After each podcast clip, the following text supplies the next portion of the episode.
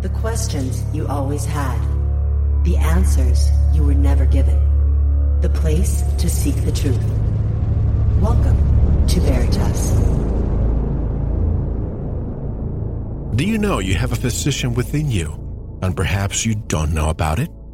Your dreams can provide inner guidance and life saving information.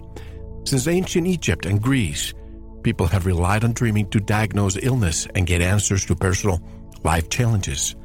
Now, dreams are making a grand reappearance in the medical arena as recent scientific research and medical pathology reports validate the diagnostic abilities of precognitive dreams.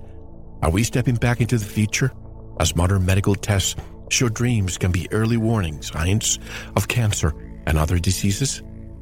Greetings, I'm your host, Mel Fabregas at Veritas Radio. If you want to listen to tonight's full interview and all of our material, click on the subscribe button at veritasradio.com.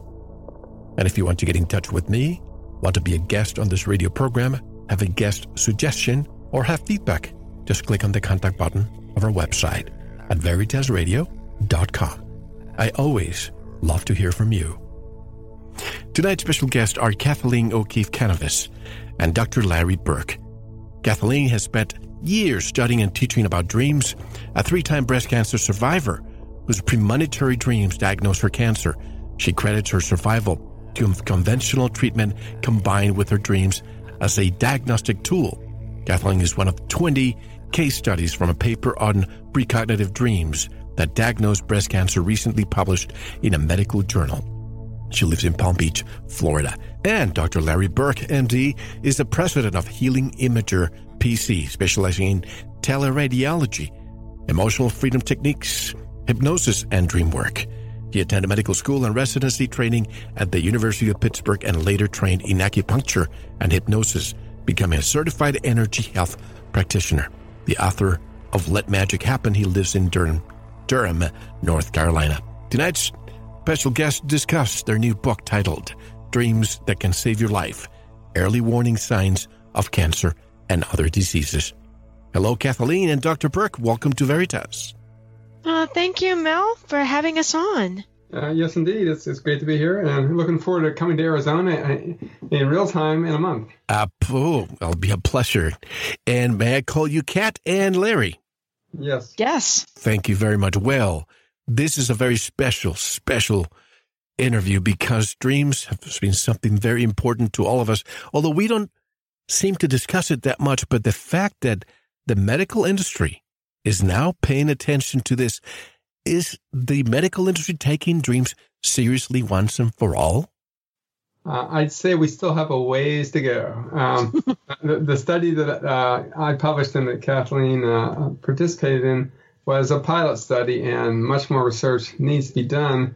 And we're uh, attempting to uh, restore dreams to their rightful place in medicine and healing. Uh, the indigenous people have known this for thousands of years, and as you mentioned, the Greeks uh, and, and, Egyptians and others have been doing it for millennia also. It's interesting that I always mention in the past few months that it seems that academia says that technology, the evolution of technology is linear. In other words, we are the top of the pyramid when it comes to knowledge. But we look back at the ancient ones and they did, they were using dreams as a factor in determining disease thousands of years ago. Why do you think that is? That finally we're paying attention to what the ancient ones did. Well, I mean, Freud and Jung uh, clearly uh, did a lot to bring dreams back onto the radar screen uh, 150 years ago when technology was just starting to boom. But uh, unfortunately, in the last 100 years, technology has really outstripped uh, our interest in the inner workings of, of, the soul, and dreams are a big part of that. I think we're seeing people beginning to realize that uh, technology may not save us after all. So maybe we have to go back inside and get the answers. Is there a connection between dreams and possible disease and what Edgar Cayce did? I know that, uh, you know, many people follow his studies. Some people think that he was just, it was just, uh, you know, baloney what he was saying, but there's so much information about what he did. Was he actually dreaming? Well, I, think there's a, this long spectrum of altered states of consciousness from daydreaming uh, that all of us do uh, on a regular basis to uh, the, the liminal states when we're going in and out of sleep and we're, we're passing into altered states where the brain waves slow down from beta into alpha into theta and you get vivid images. And then for someone like Cayce, he's tapping into a whole, whole other level of connecting to the higher self or Akashic records or whatever you want to call it. And uh, some people have the ability to do that when they're awake. Other people do it when they're in a trance, like Cayce was really in, in a trance when he was in, because he didn't have any conscious memory of, of what he said uh, when he was doing his readings.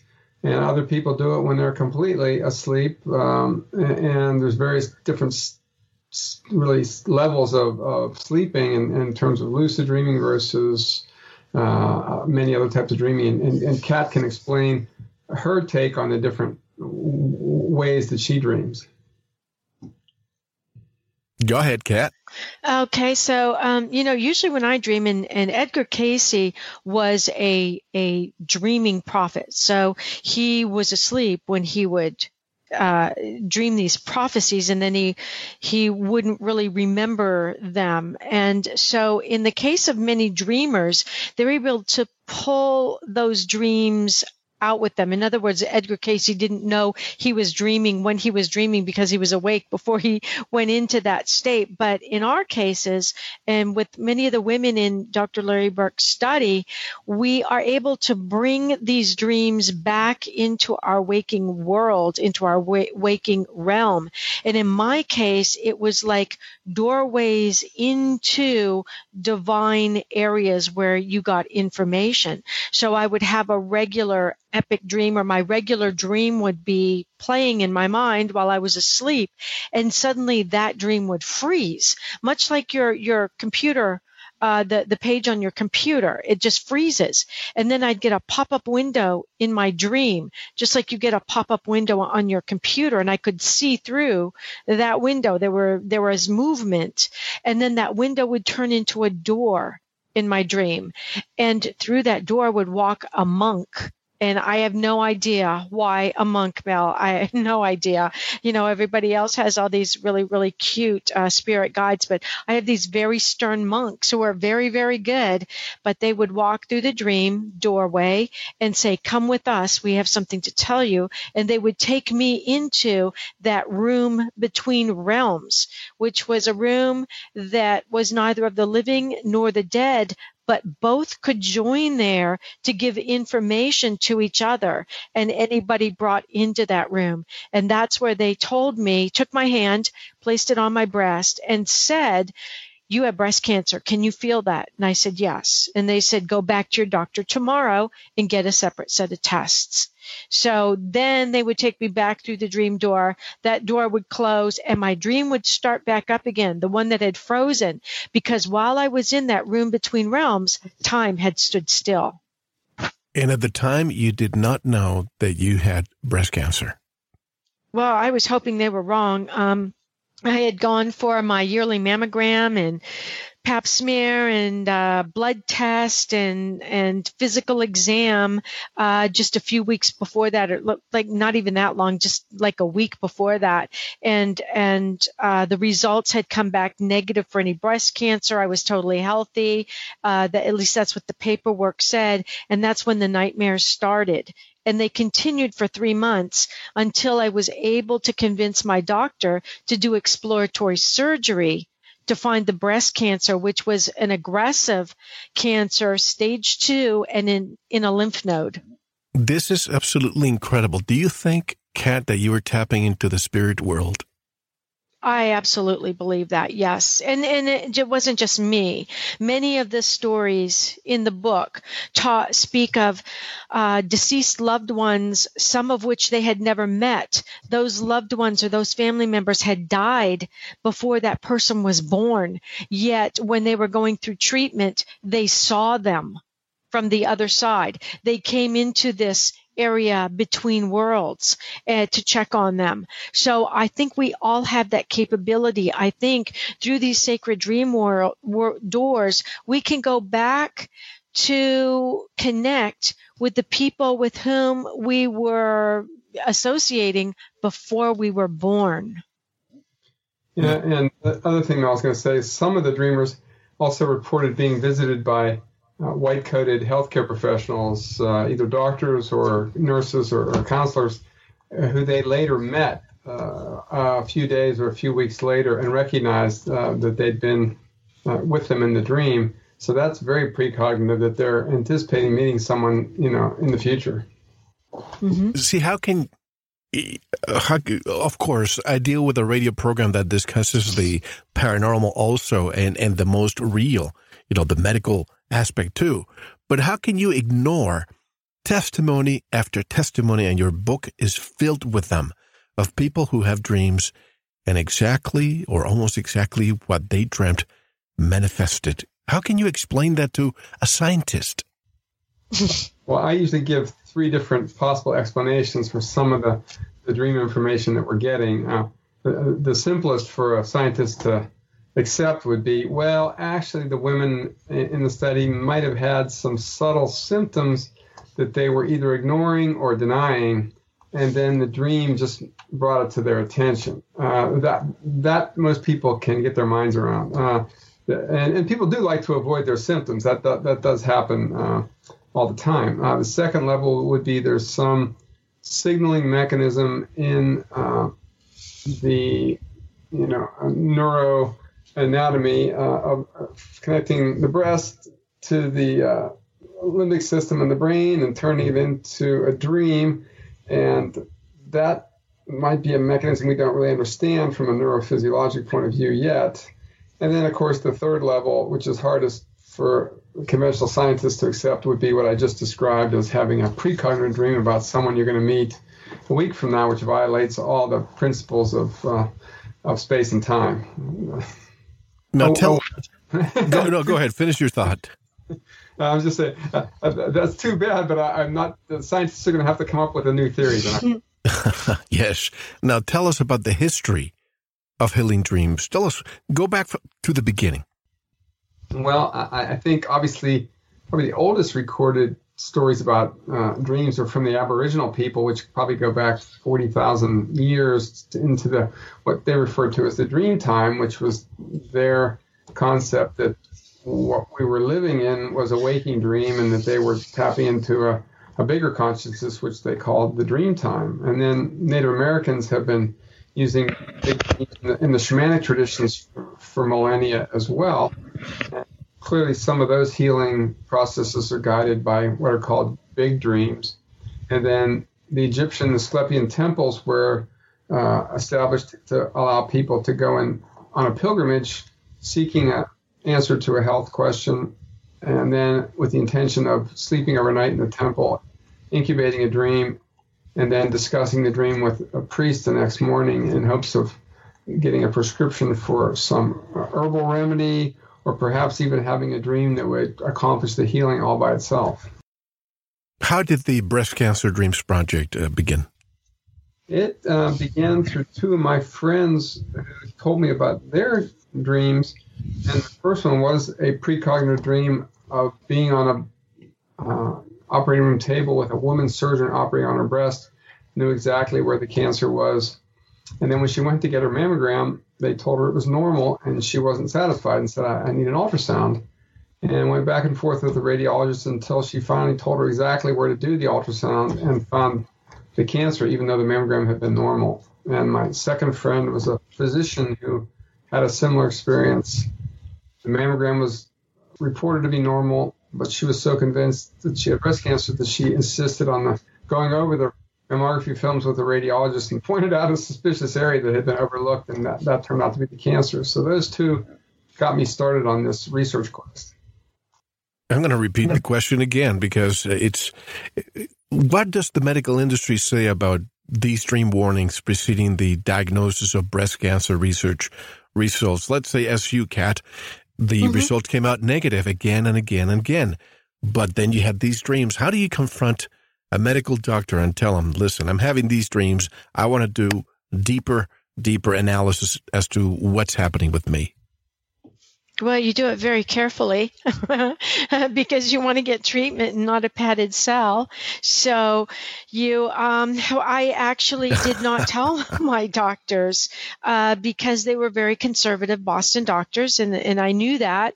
Um, and so, what I did was just I was I stood in my power and spoke my truth and was very insistent that I needed a second set of tests. And in my case, I was armed by my my monk uh, Franciscan monk spirit guides with a tiny feather they had given me at the last dream I had had when I saw them step through those doors and I started crying. And I said, Look, I've been back to my doctors numerous times. Every time you've sent me, and they're still giving me the same tests and telling me I'm healthy to go home. So if I really do have cancer and you want me to live, help me and they handed me a tiny white feather and said, Go back tomorrow without an appointment and use this feather as though it's a sword and cut through your doctor's arguments and you'll get exploratory surgery. And that's what I did. So I did not tell my doctor that I was having dreams because my gut instinct was telling me that they would not have been as open to that as just me being persistent. So I was persistent and that did work. And, and it took me three and a half months to get that exploratory surgery, which brings us back to the idea of the book, Dreams as an Early Warning Sign of Cancer and Other Diseases. If my doctor had simply said, you know, if you're having uh, these anxiety attacks, I was just saying I'm having anxiety attacks. I'm very anxious. I know something's wrong. Um, and he, he, had said three months before that, let's do uh, an MRI just just do an MRI, um, then my cancer would have been found before it had traveled already to a lymph node, and it might have been found at such an early stage. I wouldn't have had to have the severe chemotherapy, the 36 treatments of radiation, and surgery on top of it. So that's one of the reasons why Dr. Larry Burk and I wrote this book because we need to use those dreams that are given to us as early warning signs uh, because that's what they are.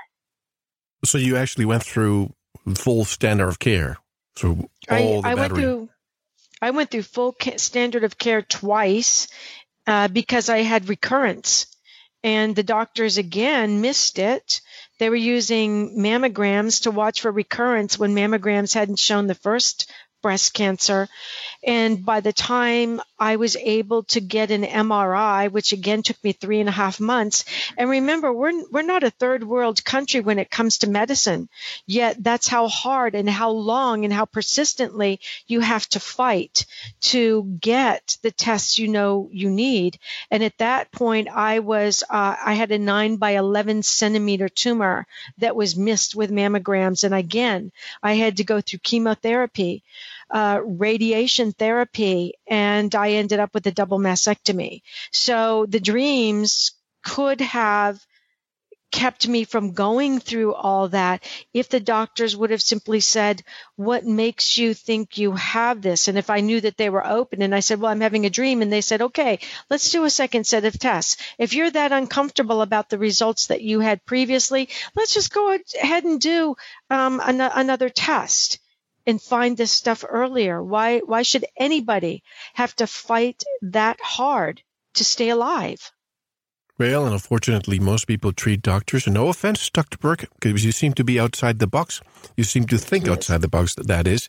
But uh, most people treat doctors like, like demigods. Whatever they say goes. And, you know, even if you have a dream, some people may ignore it. And what I always say, you are responsible for your own health, folks. Mm-hmm. Just because doctors went to medical school and spent all those decades studying, it's they're not perfect. And sometimes the answer lies somewhere else. And who would have thought that in a dream the answer might be? Now, what about some of the basic dream categories? What are some of the, them? Uh, do you want to take that, Larry?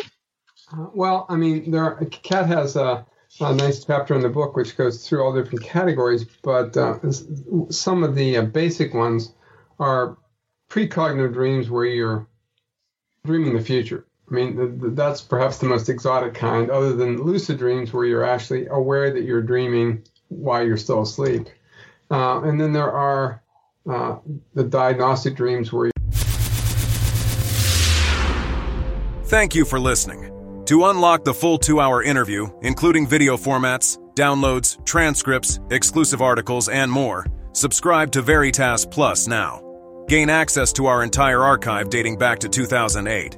Just click subscribe at veritasradio.com. Because you don't want to believe, you want to know. Subscribe now. To listen to the rest and all of our exclusive material, proceed to the Veritas Plus member section or join the Veritas Plus family by subscribing. Click on the subscribe button at veritasradio.com. Don't forget to visit the Veritas store for focused life force energy. Get a 15 day free trial today with no credit card required. And if you want to get in touch with Mel, want to be a guest on this radio program, have a guest suggestion, or have feedback, just click on the contact button on our website at veritasradio.com. Now, proceed to the Veritas Plus member section or subscribe to listen to the rest of the interview. You don't want to miss it because you don't want to believe, you want to know.